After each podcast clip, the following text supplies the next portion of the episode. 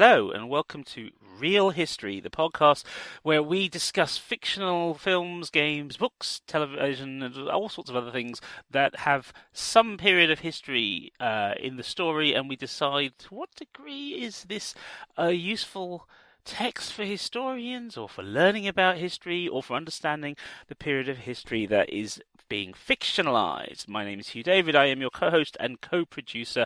I'm also a history teacher and tutor, and amongst other things. Uh, with me is my co host and co producer. Bonjour, je m'appelle Jenna. Jenna Pateman, um, who is a history grad uh, undergraduate, sorry, um, Yes. on her way to being a graduate, um, Oui. and and who is also a specialist in animation, Disney, and various other aspects of animation for history. Yeah. Um, Um, and and then my other specialty is Holocaust, which is such a juxtaposition. Yeah, I think it, it's pretty much that's your personality defined right there. I'm a specialist in the Holocaust, and I'm a specialist in Disney. There we go, right there, right there. You know. So, um, today, the today's episode, we are going to look at the um, '90s ver- American version of The Man in the Iron Mask. Yes. So, if you haven't seen it, spoiler warning. I should actually do this at the start of every episode. I don't because I assume that if you're coming to a, a podcast called Real History, you know there's got to be spoilers because history's happened already. Um, but, sorry, but uh, yes. So I wonder who won the uh, war of the roses. I know, I Mm. know. They're all uh, just oh, don't even start me. So the 1998 version of The Man in the Iron Mask, um, which was a film version, it's the directorial debut of Randall Wallace, who is the writer of Braveheart. Uh, he's an American Southern-born gentleman, Jackson, Tennessee, um, and he was also a producer on Pearl Harbor, the Michael Bay version. Um. Well, he wrote it. He wrote that. Ooh. Yeah, I thought you found that interesting. Um, he's a We're, we're gonna I, have to do that at some point. yeah, just because I've never seen it, and I've actually, I actually have a copy here now because I bought a, a Bruckheimer box set Oh, okay. a while back, and it was in it, and I was like, yeah, well, that's the, I'll treat that as the extra. Um, but uh, he's Wallace is basically, I wouldn't say, I he, he, his, his. He's, I wouldn't say he special, specializes in it, but Hollywood goes to him for historical stories, and he likes telling historical stories. He's not always done historical stories. He cut his teeth in American television on the sort of junky, fun action stuff I used to watch when I was young, like Hunter and Stingray and stuff like that. Not the British Stingray, the American Stingray. yeah, Um, because of course Stingray brings up a very certain image to me. yeah, no, the American one was a crime thing.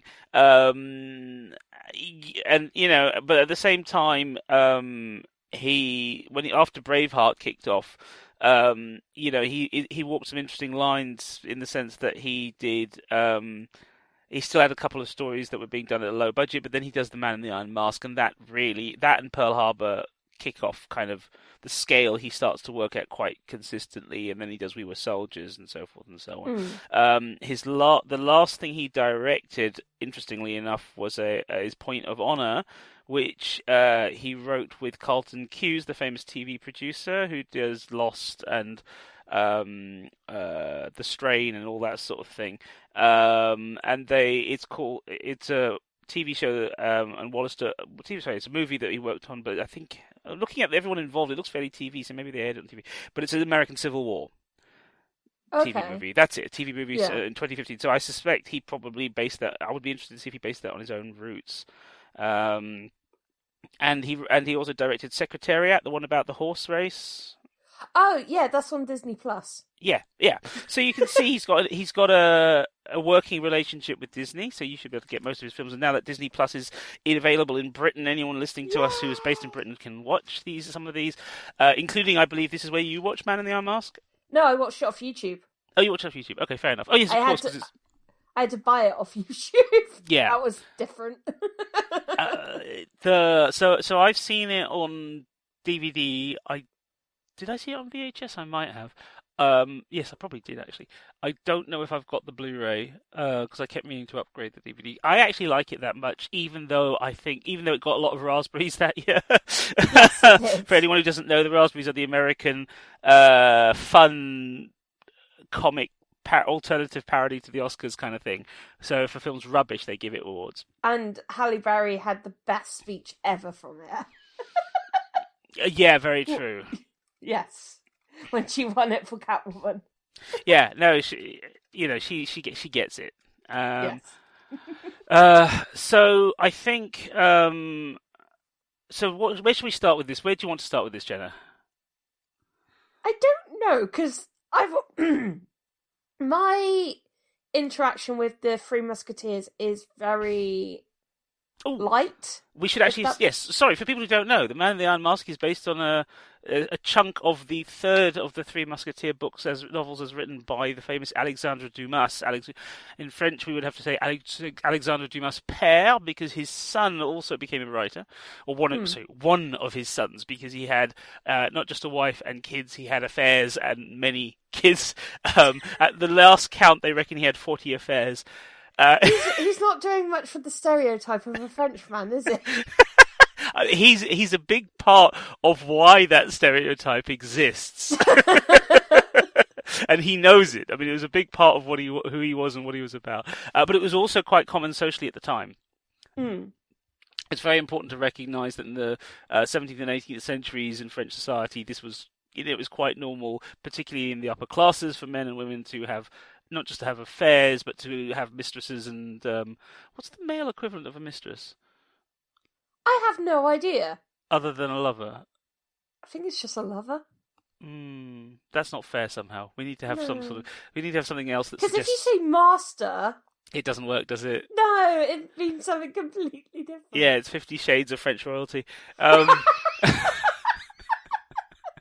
so, uh, so yeah, I think sorry. we're laughing more at this episode than we did like, before Christmas. It's been a oh, I don't know. We had a few. We've had a few laughs in a few other episodes as well. Yeah. Um, so yes, sorry. So for the listeners, this is from Alexander Dumas, the famous writer of Three Musketeers and the Count of Monte Cristo. Those are the the, the novels he's best known for in English, um, both of which have been filmed many times in English as well as in French. And in fact, uh, some of his other works have been filmed in other uh, countries and languages as well.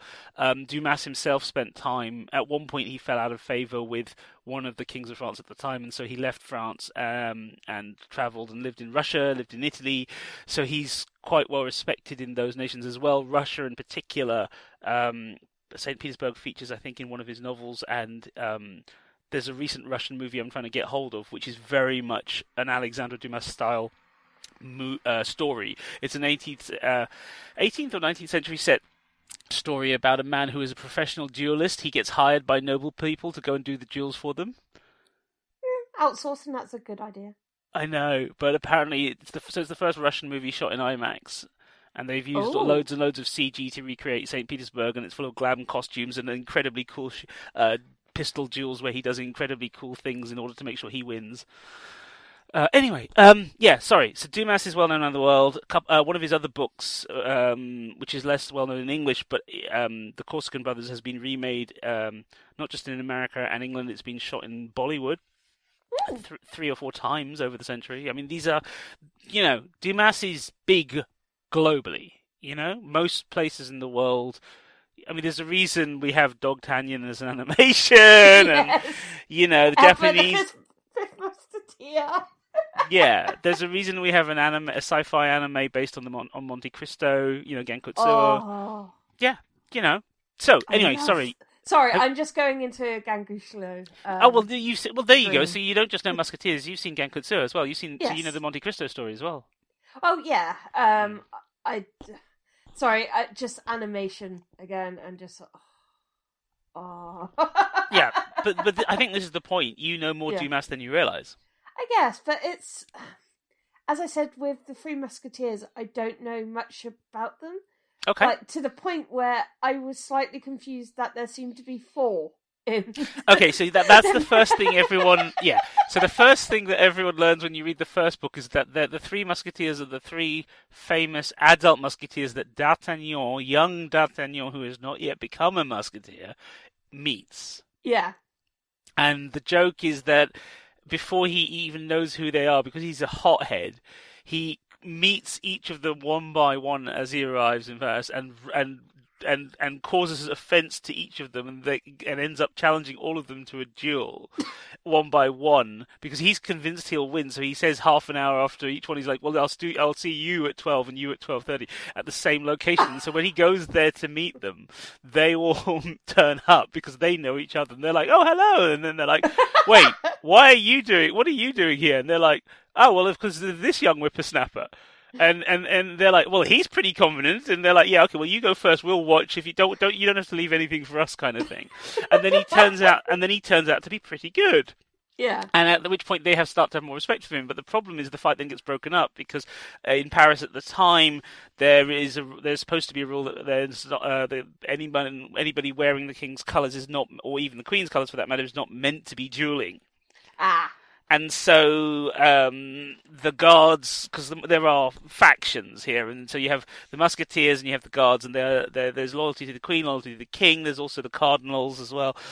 Mm. So basically they get set upon by an entire unit of guards, and um, in most film versions, that's where they all band together and start fighting, and where D'Artagnan realizes who they are, and he realizes you know they're famous and the the, the and the thing is what he what they don't realize until he tells them uh, in, in more detail is that he they know his they know or are aware of if memory serves his father.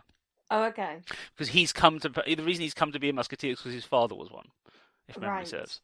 Yeah so it's his father or his uncle, but the point is it's related. And and this is part of Dumas's own history. His father was um, the son of a French nobleman who was living abroad in one of the French colony, colonies, um, the one that's now Haiti, Haiti and okay. he had a, a slave. Uh, he he, made, he had a slave woman wife, I think, or was it a mistress who, who he made pregnant, and Dumas was uh, Alex, uh, Dumas's father, Thomas. Thomas, I think he was, was the son, and he sent him off to military academy, and he rose up to be one of the first great French generals of color.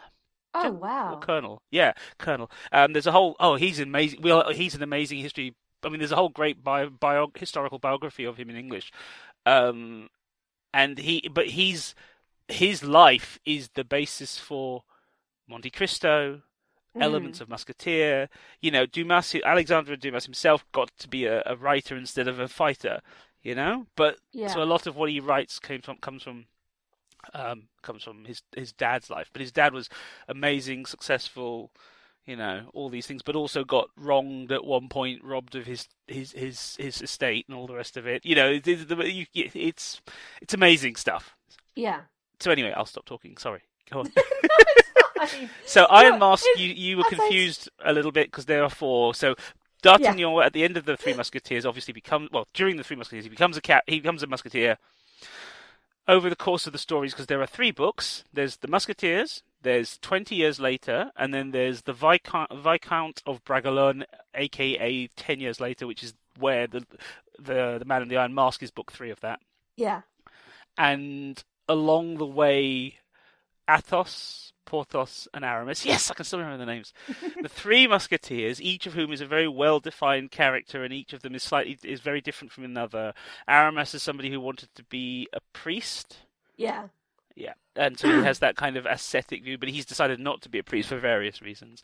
Uh, Athos is how would you describe Athos? He's the, he's the pro soldier, isn't he? He's kind of yeah. more yeah, and um, and then you have Porthos, who's the, the, the big the big living guy, the, the the I eat and I drink and I like women and I enjoy myself, yes. which is basically Dumas. From everything I can find out, that's basically what Dumas was like. Um, and he's always the character everyone loves in every version of the films. Um, yeah, he seemed a bit like I'm here in the in the Man in the Iron Mask. well, I think a... po- yeah, it makes complete sense, and part of the problem with the Man in the Iron Mask is that one of the lead characters in the book is uh, is um, Athos's son. Uh, because one of the things is that uh, over the course of the books, obviously they age, and with yeah. there being twenty years between the first book and the second book, by the second book there are characters, there are sons, there are daughters. You know, Milady has a has a son, Mordaunt, who becomes the new villain and all this sort of thing. And so, well, um, spoilers: um, D'Artagnan has a um, son, well, two. Yeah, but, but, this is my point. This is my point. So you know, they that fit that all goes with the timelines of the book yeah. in some ways, and and and, and I think that's the thing. So that one of the things about the Man in the Iron Mask is that uh, Dumas is trying to. Sorry, the, the the Wallace's version is trying to streamline everything for Hollywood. Yes. I think. I think that's the thing because it's '98. DiCaprio's on his his rising star. He You know. just done Titanic. Yeah, massive fan base. Every Um, single tween girl is in love with him, Exactly. including myself. I had Yeah. a mirror with him on, proper nineties looking thing. Wait, really?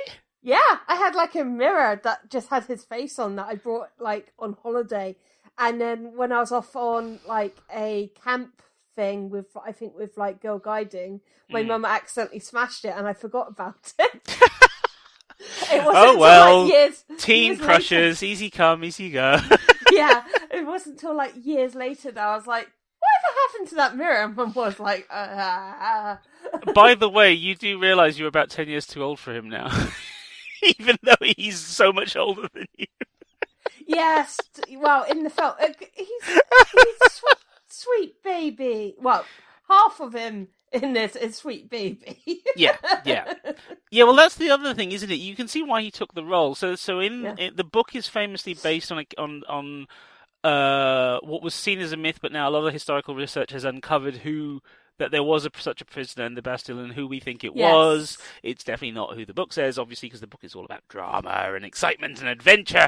Um, and in this case, who could have he been? Yes. So there was a prisoner who was kept uh, in a sealed in a, a, a locked mask made out of metal, um, Um, which obviously actually, is a... think it could have been felt.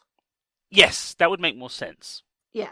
Dramatically, it's like oh iron, but obviously felt would make much more sense because you want them to breathe, and you want them to survive a little bit. Yes. Um, so anyway, this prisoner was hooded and kept away from the general populace in the prison. Um, so the assumption was he'd either com- he was some sort of political prisoner because of, you wouldn't do that to somebody who commits Yeah. just regular crimes. And the fact that he was really well treated as well. That was Yes. the other thing.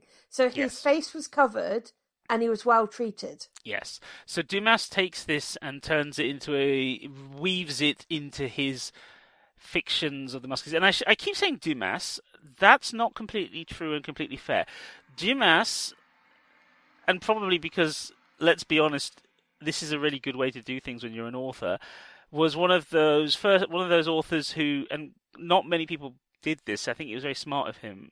It's more common now. You know how manga artists in Japan have, as they become more successful, they have a studio of people who work on different parts of the Yes. manga for them. Yes, and some I, of those I've people read become the-. Yes. So, so, so the artwork is never just the one person, even though there's the one No. person's name on it. So the backgrounds will have been done by another person, and then there's some of the the, detail. done by someone else. Right. So Dumas did that with his books as he got more successful. He had a whole studio of people, and he had a friend of his who basically would suggest, "What about if we use this idea as the plot line for the next one?" and Dumas would go, "Yes, that's great." And then they'd go out and have a big dinner and celebrate. And then he'd come back and borrow it and rewrite it and change it. But this guy really got credit. August something. I'll have to look. It's in. You can find it online. Um, French scholars have now. So you know, researching Dumas and who, what he did or didn't write has, is is is as big in French literary scholarship and historical scholarship as it is Shakespeare is in Britain in that sense. Yeah. You know, the the amount of time and effort people have put into because also a huge volume of his material has been has survived and been archived. There Mm. was one guy in New Zealand, an amateur collect historian and collector who amassed what is considered to be the largest collection of original Dumas material in the world Wow. and when he died, it was or died, or it was at some point in his life, it was passed on to the local university, so it is now accessible to scholars. Oh, awesome.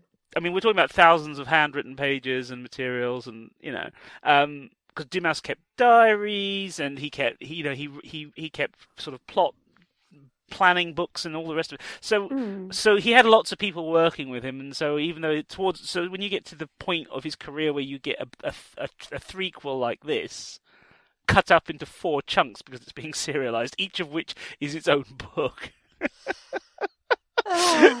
You can understand why the Man in the Iron Mask, which is book three, starts to feel a bit kind of let's tick some boxes and let's put a few ideas in, and but also why he would go, hey, that's a great idea, let's use that idea. Yeah. Um, and so he ties it into the Musketeers. The Musketeers at this point are old men.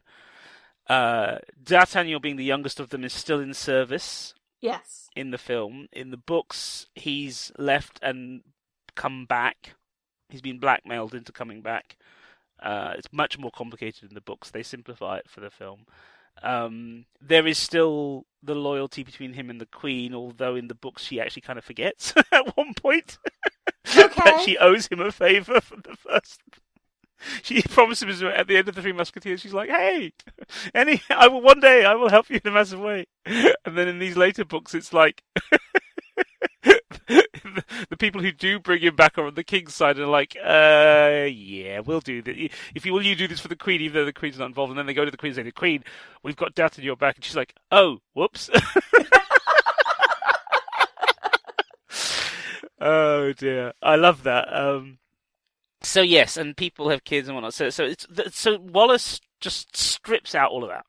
Yeah, because in this only not Paphos, Amos has a kid. Athos, Aramis, Porthos. So Jeremy Irons plays Aramis, Yes. and Gérard Depardieu plays Porthos because who else could you get to play Porthos?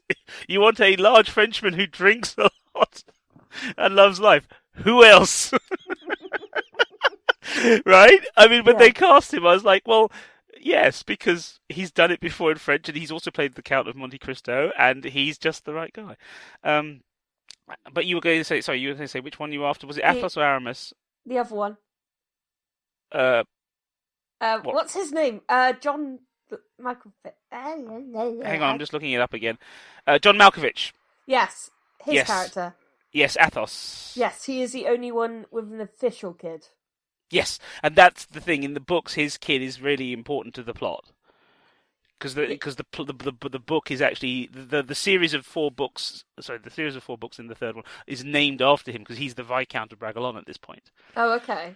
Yeah, no, this is what I mean. They just strip it all back because basically this is meant to appeal to people who have seen Titanic and have seen the the the the the um, the, the DiCaprio version of Romeo and Juliet. Yes, You it know. is pretty much. Hey, girls, want to see uh, Yeah. DiCaprio act two different roles? Yeah, but it's also quite macho. I mean, it is kind of yeah, we got girls, but the the the, the cast, that the male cast is absolutely astonishing, and the female cast is equally astonishing. And and he does have some scenes without a shirt. Of course. God, are you kidding? Can you imagine? They would never have sold the film if it didn't. if all you saw was Gerard Depardieu's belly, no one would have, you know. and Uh, yeah. Um, but I mean, I, I, I am perf- the, the fact that I am a massive fan of Anne Parillaud, who was Nikita originally, um, and she plays Queen Anne. Judith Godrèche is Christine. She's great. Um, uh, Peter Sarsgaard, the who much younger back then, he's he's playing Raoul the son. yeah, Um, but then you've also got Hugh Laurie as the king's advisor. yeah, just randomly. yeah, like, yeah, oh, yeah, yeah, yeah. You know, I mean, it's an interesting film because historically, most of the American and uh, British adaptations of Dumas stories don't actually have anyone French in them. Yes, and this is kind of interesting because it shows you the rising clout of French cinema. Depardieu at this point has been in, if memory serves, he's been in Green Card and a couple of other American things, and he's got you know French film is is more recognised in the world at this point. You know, Parillaud Nikita was a massive success everywhere. Mm. Um, so I think that's part of the reason why I quite like this version is that it feels a bit more balanced between the sides, um, and because you can't knock Gabriel Byrne, Jeremy Irons, John Malkovich, Devaney. I mean, this is like one of the best Musketeers ever. I mean. Gabriel Byrne's great. He's great in everything. He's great in The Usual Suspects. He's great in um, Miller's Crossing, two of which are two of my favorite movies. I, uh, he's he's like everyone when everyone else is overacting here, he's like the one underacting. yeah, He's just totally cool, isn't he? He's just like playing it like super cool. You know, like the bit where he throws his sword through the fountain. Yeah. That was a bit. Why did the sword not like move a bit? Because Sanford because it was would... Yeah, well, early CG plus he's cool. He's that cool. you know, Dumas is very big on that kind of action that is fa- uh, impressive, but is also kind of like cool for cool's sake. Like when the peasants start throwing rotten food, and you, I'm like, he's going to catch them on his sword or cut them, isn't he? Yep, yep. That's yeah, what he yeah, exactly. that, like that's the sort of thing that even if it isn't in a Dumas book, it should be. You know, Wallace gets the tone. This is what I find interesting about the film. People who dislike it, I think, are mostly anti DiCaprio's performance. Which was pretty good. I thought it was all right. I, when I finally saw the film, I was like, "What's wrong?" I think it's okay, don't you you? can tell the difference between the two characters, Hmm. which is the most important thing. Yes, yes, because in because in, in, in this version, as opposed to in the in the in the history in real history and the the the the the the, the, the unknown prisoner who we think we have an identity for these days, but we're not sure. No, um, because they burned this everything when he died. So. yes, in this version, he is a twin of the king yes. of France at this period of time, and he's been locked away because everyone's worried about who and what he will do. and succession and Yes, lots Yeah. of politics. Of course it's politics. Mm. But if memory serves, the film simplifies even that because doesn't it turn out by the end of the film, basically, spoilers, of course, it turns out that the one who's imprisoned is the one who should be on the throne. Isn't yeah, because he's play it? technically the oldest. Right. So that's a change from the book. Because in the book, it kind of it gets all very muddy because of who uh, of of who's got loyalties to who. Basically, in the later books, the musketeers are pitted against each other because of their loyalties. Mm. So it, there is a point in the second book, for example, where in twenty years later, where um, two of them go off to England in the Civil War to help save Charles Oh, okay. while the other two are like, yeah, we're not doing that. Nah. We've got loyalties elsewhere with other people. Um, and then you get um, uh, in this book, you have those who side with one t- one of the twins, and those who are like, well, not sure about that, because at this point, Aramis has become a senior priest. Yeah, he's a Jesuit. Yeah, and he's manipulating politics. Which they mention in the film, but don't mention what a Jesuit is at any point. Yeah, So- a- a- again, that whole streamlining, they assume you should know. They're like, oh, everyone knows about Catholic Church stuff, don't they?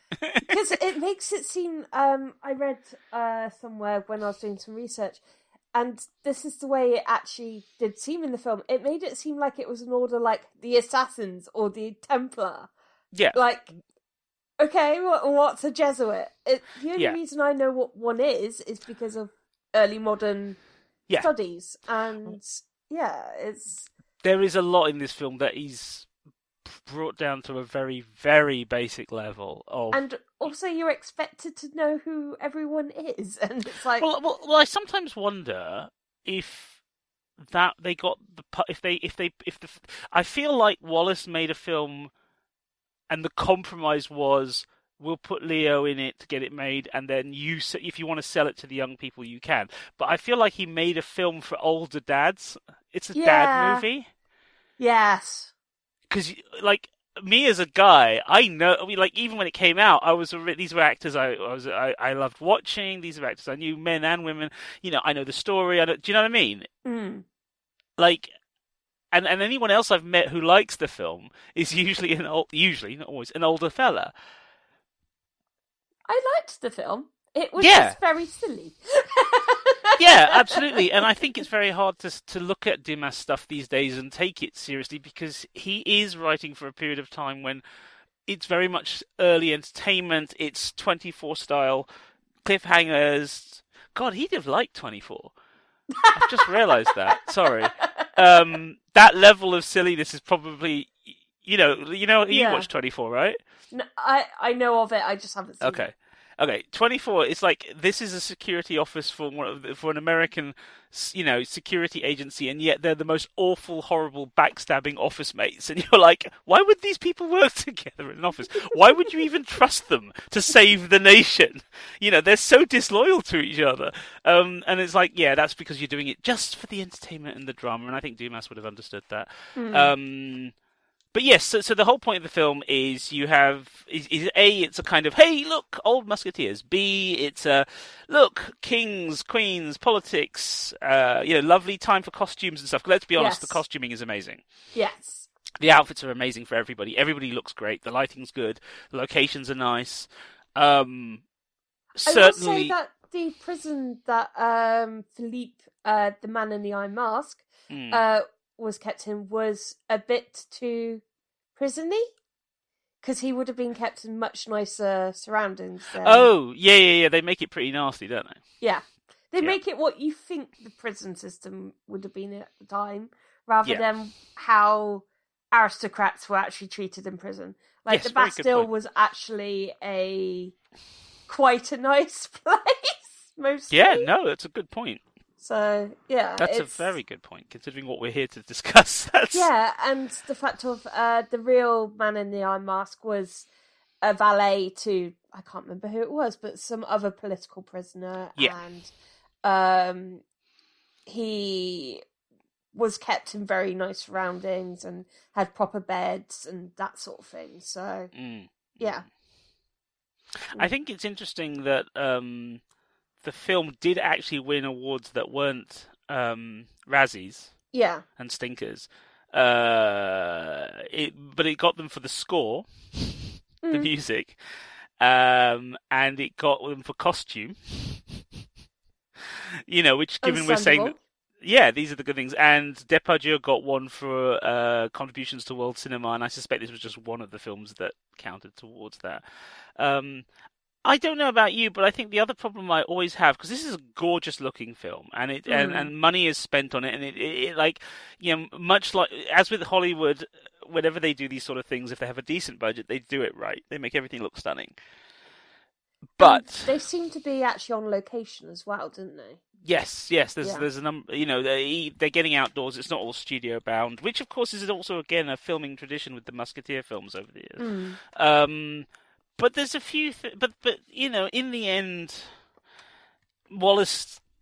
Because in the books the the musketeers are pitted against each other, and because there's all kind of daring do, um, um, he, you know, he can't have that. He needs. He's an American. He's right, an American writing an American version. He needs there to be a not a happy ending, but he needs there to be a big dramatic look. They're still together, one for all and all for one. You know. Yeah, And while I love love the rescue scene when they break in to try and get the prisoner out, and there's the whole "let's face the guards" scene yes, when they're pinned down. with it's basically uh, stormtrooper aim. yeah, yeah, yeah, exactly. Yes, exactly. Butch Cassidy and the Sundance Kid meet Star Wars. You know, um, I love that scene to bits. I love it so much. Uh, When you, when you said let's do Man in the Iron Mask, the first thing I did was send you the quote from the, the, the commander when he's you know, the guy who's commanding the the, the the, the the prison guards when they all charge, and you know there's the big slow motion. They're all charging. He just goes magnificent valor. I, was, love that so much. I will say I was kind of giggling over it. I was know. like, oh, it's so amazingly hammy, and I love it. Right, exactly. That's my thing. I think you have to have a certain enjoyment of this sort of thing. I think there's a, again, I think it's a Western tradition more than a French tradition. I think that, uh, and I think this very much comes out of the '70s versions of the Musketeers, which were quite famous and massive hits, uh, where Oliver Reed was Porthos and. Uh, Richard Chamberlain was was was um, D'Artagnan. That lot of films, they're Hmm. very campy Yes. And I think that's become like the, the the, the the take on it. It's about having fun, you know. I mean, the the Brat Pack version of it in the '90s with Kiefer and all the Charlie all- Sheen. yeah, that one. you know, I mean, yeah. You see the fact you're laughing. That's the response, right? It's just you think of Charlie Sheen being in anything and you laugh. Yeah, yeah. And Oliver Platt's Porthos, isn't he? I, I don't know. I've never seen Yeah. it. It, it might be on Disney Plus. It probably is, um, and it feels like that film is also a reason why this film happens. Mm. Uh, so yeah, so I think I think I, Wallace gives us stuff that is not in the book in any way, and I think he I think he gets us there in an interesting fashion, and I like the way he does it, and I like his cast, and I like it a lot about it. But in the end, it is slightly kind of, is this all we get? Mm. Is this the best you can do with Dumas? Well, there, wasn't there the Musketeers miniseries on BBC at one point? Oh, I love the recent Musketeers three seasons. I need to really... watch that.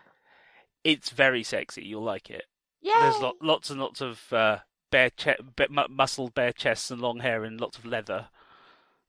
The basically they redo it as a as a kind of period. It's it's it's a lot of it is um, dressed and shot like a western. I was going to say, how did you know I like that? Mm. Oh well, because I remember when I posted a few years ago with the uh, Facebook game uh, for posting um, pictures of hot men. Do you remember my? Because my one of my friend's ex-wives started it, and um, Yeah. and I thought, oh, that looks like fun. Let's see what happens if I post these. And I can't remember. It was like pick five men and post photos per day, and I posted some, and you were just like, oh, oh.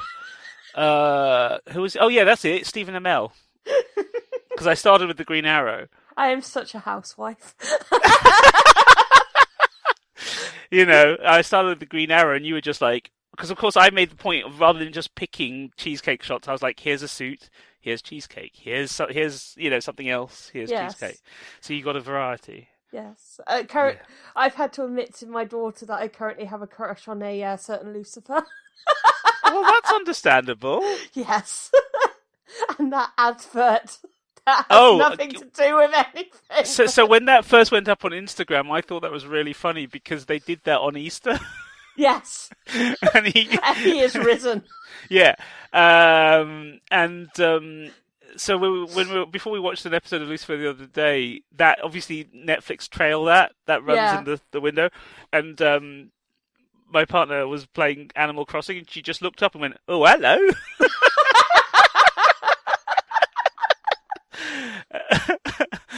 I was like, "Yes." I do, but I do like Tom Ellis as Lucifer. He's wonderful. He's very, very different from the comic book version, but I do like him. The comic book version is much more kind of David Bowie Goblin Goblin King. Yes. You know, he's much I haven't read of. it, but I know of it. Oh, the so- comic's great. It was a. And I first... know it's another Neil Gaiman, so. Well, it's a spin-off. Yeah. Um, but it's it's written by the guy who Mike Carey, who went on to who did the girl with the with the gifts, all the gifts recently. Yeah. Uh, yeah, he's he's a great writer. I've met him a couple of times. Lovely guy. Um, I love his comic book work. His care, he did that. His, his Lucifer is what made me a fan of his work. But he's now worked on everything, including X Men. You know. Um, yeah. Sorry. So coming back to the Iron Mask. Um, we just went off on one now. well, we always do, don't we?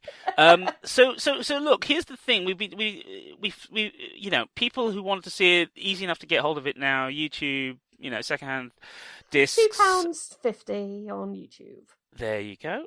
Um, and I'm sure there's a lot of people who've seen it already. Um, every the people who have seen it and like it, I think you know know why they like it. Like we just Yeah, said. it's very nineties historical action cheese because it Yes. reminds me a lot of Prince of Thieves, Yes, yes, very much so. Very Yeah. much so. Yeah, yeah, yeah. yeah. which is something that I used to watch all the time as a kid. It, it's worth pointing out, by the way, that of the many books Dumas wrote, he wrote two Robin Hood novels, Oh, did he? and the first one was called Robin Hood, Prince of Thieves. Ooh, Mm. And we're gonna have to one was do the- Robin Hood at some point. Oh, absolutely! Now that I know Dumas has done some as well, because I didn't know that. I've, I, I, I'm a huge Robin Hood fan. I did a, I did one of my big uh, history essays at school on it. Oh, I have, I still have the book that I used as research for it right here on the shelf in front of me, which is, um, which at the time was the only historical study on Robin Hood. oh, okay. I mean, there's a lot more research now, or even though it all still confirms that there's no such person as Robin Hood. But, but um, uh, hey, Nottingham get a lot of tourism from it. and no, nobody cares anymore, do they? They just he the the legend is what it is, and I enjoy the legend, and I enjoy different versions of it. Um, uh, and yeah, if we're going to do Robin Hood, it's an excuse for me to watch that recent film ver- super action post Green Arrow version of it yes, that looks mad. Um, and the furry version. what furry. You mean the ver- you mean the wonderful Disney version I saw when I was a child in the cinema? I actually saw it first in the cinema as well. Mm. So The, the yes. furries don't get to claim it just as their own. We Um, all have a piece of that one. Did you know Zootopia is actually a sequel? What? Yeah, I did not know that. yeah. It's Y- it's the same um, timeline. You know what? I'm, you may have just convinced me to watch Zootopia. It's so good. Watch it. Okay. All right, I'll add it to the list. The other thing, the other animated film I would like to see is uh, Kim and I want to watch Cats and uh, is it Cats and Dogs? No, Secret Life of Pets. Oh yes, Evie loves that. Yeah, because the trailers make me laugh so hard. Um, Oh, you've got access to uh, Google Plus somehow. I have no idea how you uh, Google Plus, Disney Plus. yeah, we missed we missed the fifty quid uh, one, but we are thinking about it. So, um, but yes. Um, so we we we given we so we would we, when we chose the Man in the Iron Mask, we both knew that we were picking a film that plays with history to begin with, because even the original book plays with history. yes. And the setting is more about an appropriate setting for um, an actiony story. Mm. Um, it's interesting because the the reviews at the time were very much um, all over the place. Um, I like quite like the AV Club. understand. Dis- sorry, Which you can understand from this type Yeah. of film. yeah.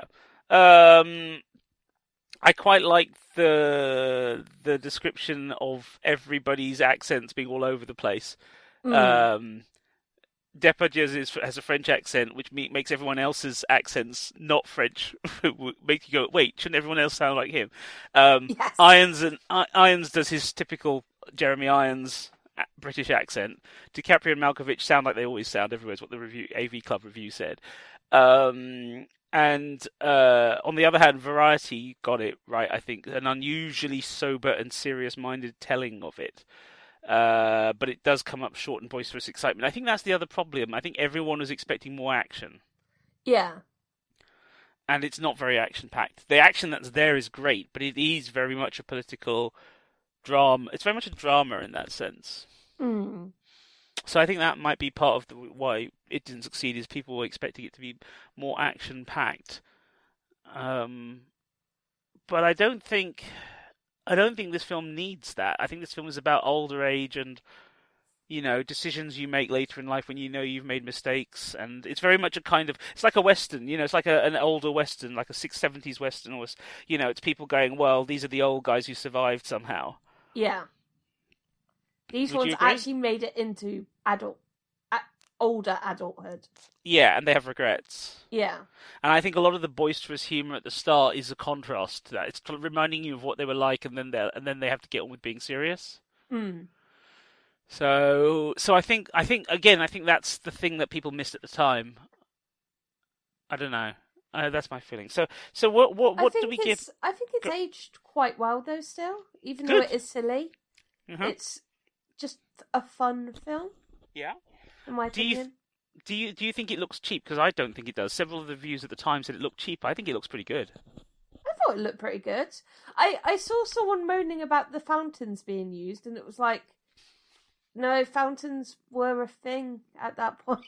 Mm, because obviously people keep thinking that like um different technologies weren't invented until much later and hmm yeah, Yeah. and there are all those little inaccuracies like the fact of uh louis uh what number is he Uh, hang on, I'll tell you. One second.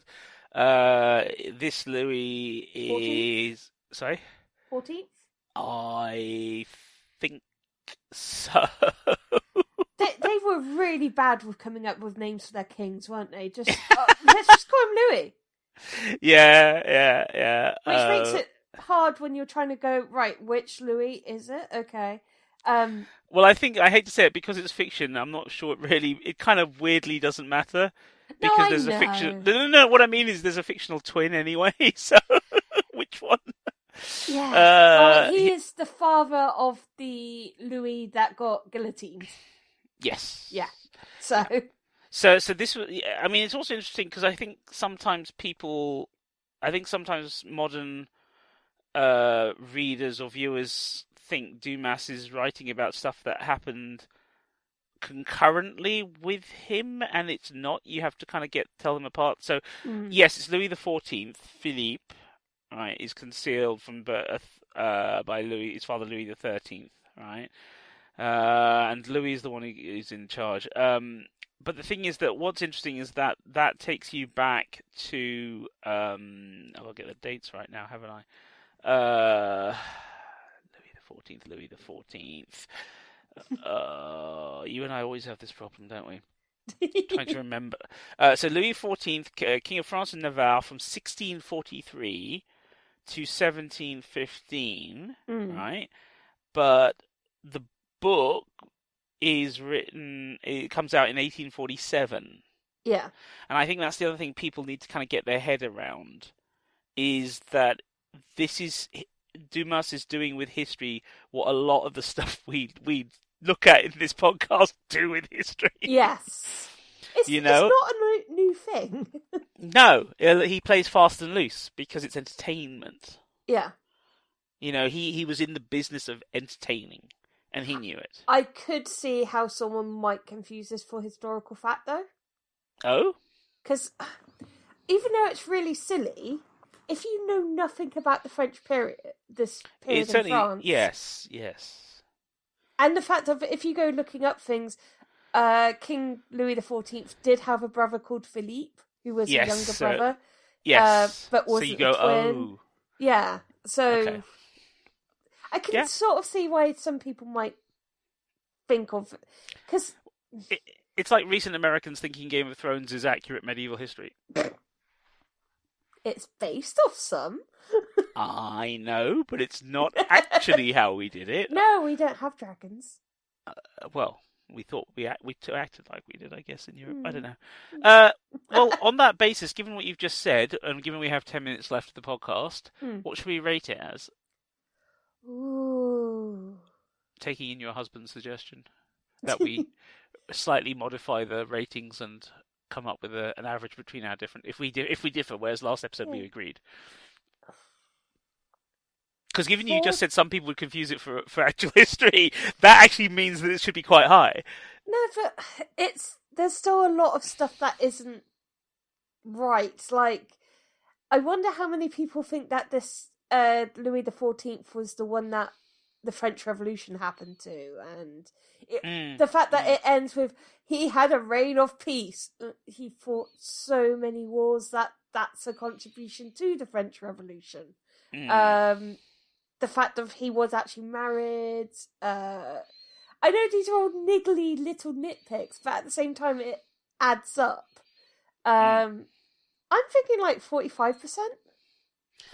Uh, yeah, yeah, okay. I I could go with that. Because I was going to say fifty, but actually, I'm not going to split the difference because I agree with you. I think forty-five will do. yeah, because it's.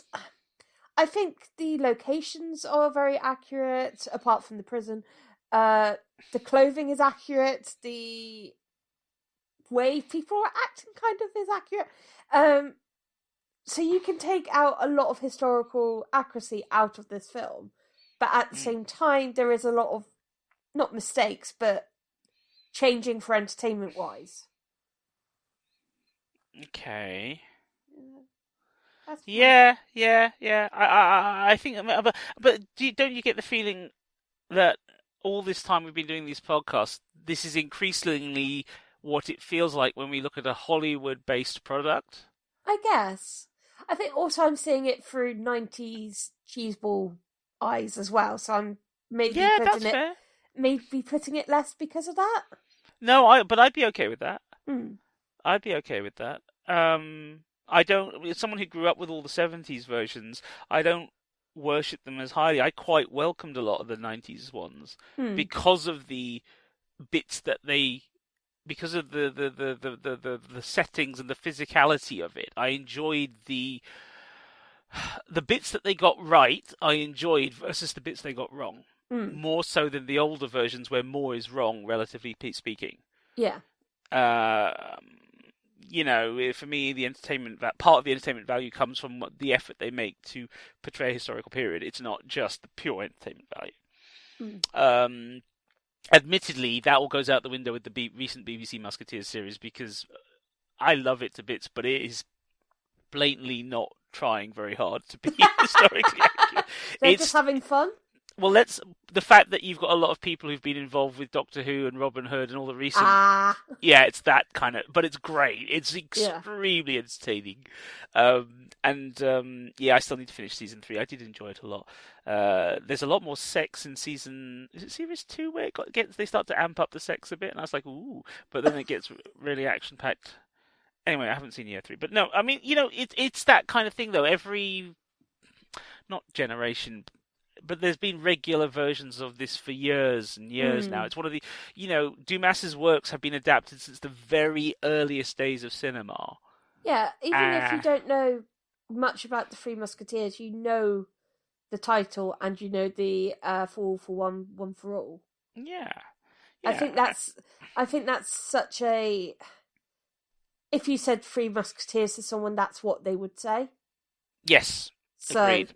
Uh, and sword fighting and fancy hats.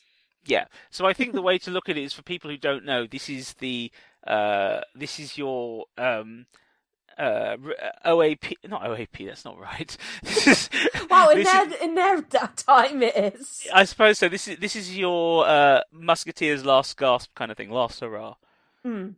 yeah, that kind of thing. So, um, I think one thing I'll mention briefly is that there, uh, there's a much, much better take on this kind of story in this same period of time, and it's one of my favourite movies of this period, and it's very underseen in Britain. Hmm. Um, which is a French film, mid '90s, and if memory serves, oh, I'm gonna have to check now. I think Depardieu was also Porthos in that. I could be wrong. Um, uh, Not typecast at all.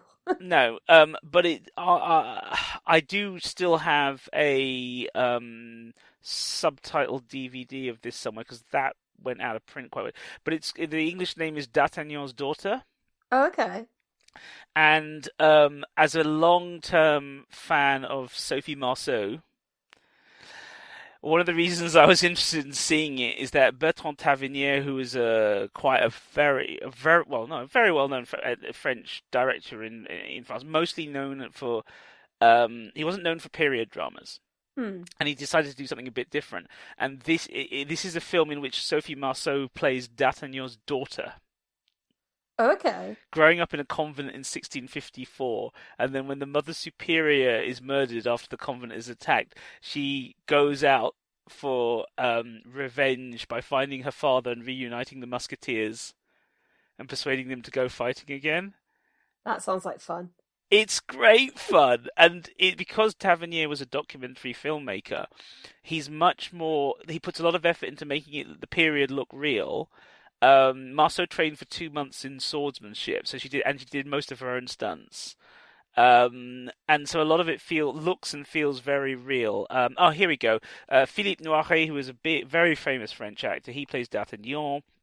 Um, Sami Frey, who for year again famous French actor for years is Aramis. When he was young, he was a very big heartthrob. Jean-Luc Bideau is Athos and uh, Raoul, Raoul Billerey as Porthos. And um, there's other actors as well who were known at the time. Um, um, uh, Madame Roche de Rochefort is Charlotte Kady, who I grew up with as a French kids TV presenter. She used to say, "Hey, next on is the anime," and I was like, "Ooh!"